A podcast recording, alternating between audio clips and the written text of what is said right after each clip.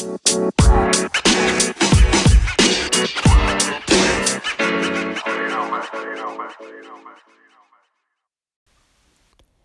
Friday.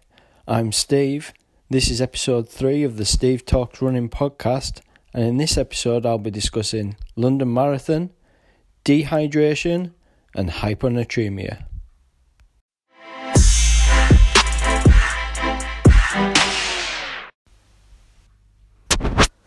The London Marathon took place last Sunday, and you'll no doubt have heard the tragic news that Matt Campbell sadly died having collapsed at 22.5 mile.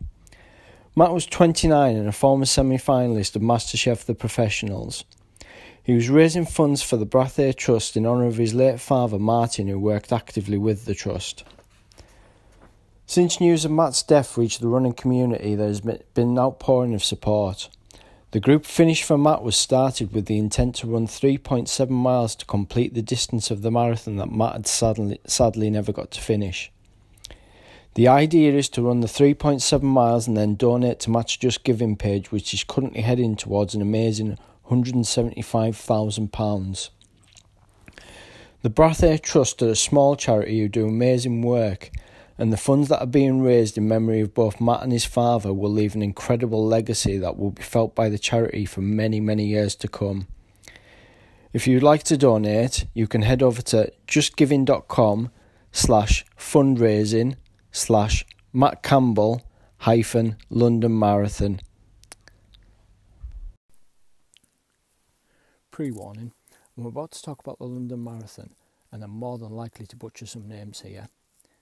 So, it was a warm one in temperatures of 22 to 23 degrees Celsius. The win for the men was taken by Eliud Kipchoge in 2 hours 4 minutes 17 seconds. Coming in second place was Tola Shura Kitata in 2, two hours 4 minutes 49 seconds, with Great Britain's own Mo Farah taking third place in 2 hours 6 minutes 21 seconds. On the female side, the win was taken by Vivian Cheruiyot in 2 hours 18 minutes 31 seconds, with second place going to Brigid Kosgei in 2 hours 20 minutes 13 seconds. With Tadele Bekele in 2 hours 21 minutes 40 seconds, coming in third place. For Great Britain, Lily Partridge came in eighth place in 2 hours 29 minutes 24 seconds, with Tracy Barlow coming in ninth place in 2 hours 32 minutes 9 seconds. Told you I'd butcher some names there.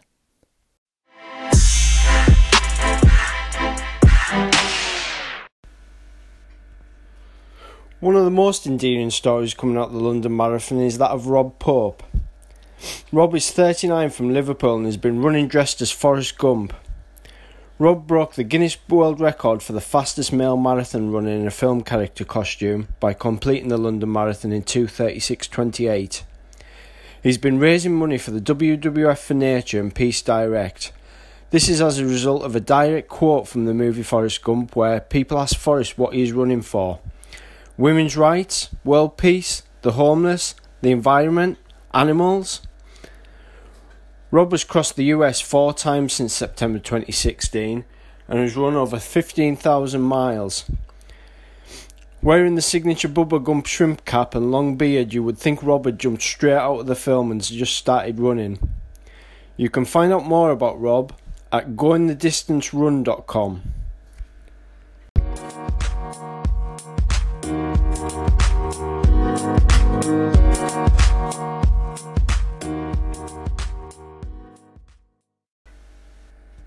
The warm weather is hopefully coming, and with that, the risk of both dehydration and hyponatremia during endurance events increases. But what are they? Let's take a look. Put simply, dehydration is a condition that can occur where the loss of body fluids, mostly water, exceeds the amount taken in. Signs of dehydration include increased thirst, dry mouth, feeling tired or sleepy, having urine that's low volume or has a yellowish tinge, headache, dry skin, or dizziness. Symptoms of dehydration can quickly worsen, which will indicate you've got severe dehydration.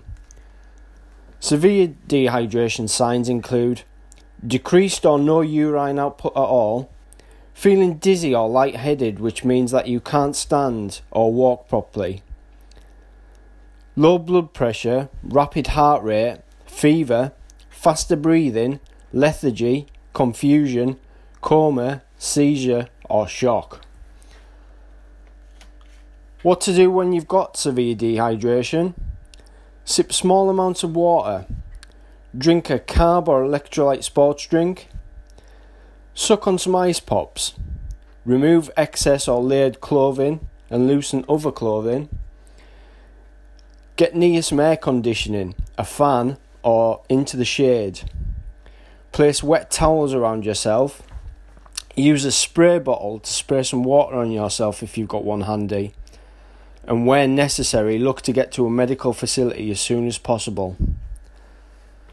Hyponatremia, on the other hand, can be caused by drinking too much water, which causes the sodium in the body to become diluted.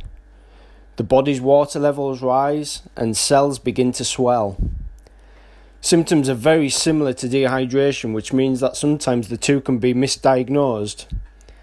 Symptoms of hyponatremia include nausea, vomiting, headache, confusion, fatigue, restlessness, irritability, muscle weakness, spasms, cramps, seizure, and coma. If you think you're suffering from hyponatremia, it's important that you get to a medical facility or first aid as soon as possible. The people most at risk of dehydration tend to be the faster runners, the ones at the front end of the pack. They're the ones most likely to miss an aid station or forego an aid station or drop a bottle because they're chasing a fast time and every second counts. I can relate to this having taken part in the Bar- Barcelona half marathon. It was a hot day and the person next to me ran the majority of the race by my side. He missed the first aid station, then the second, then the third, before hitting around 10 miles and face planting to the floor. Medical staff were on hand immediately, but it was more than likely it was down to a lack of hydration. It was a warm day and he'd been working his body hard. By contrast, runners who take longer to finish an event are more than likely to suffer from hyponatremia. Here you'll find that every aid station will be stopped at and every bottle of water will likely be drank to completion. But that's not to say because you're at the front end of the pack or the back end of the pack, you're not going to suffer from either dehydration or hyponatremia. It can affect anyone. So, what to do? Well, first, don't overhydrate before the race. Drink around 250 millilitres of water around two hours before the race. And then take sips of uh, water or sports drink, if you prefer, about 30 minutes before. Consuming around 5 mouthfuls of water in total. During the race, don't set off at an unsustainable pace. We've all seen it. You've trained with a mate all summer for a marathon. You've both paced yourself for a four hour finish. Then come race day, you're standing with the four hour pacer, and your mate's gone off with the three and a half hour group. You know this isn't going to end well. Where possible, drink to thirst. Take sips at aid stations and then pour the rest over you. But the main thing is, if you feel dehydrated or if you feel that you may have hyponatremia, seek medical advice immediately.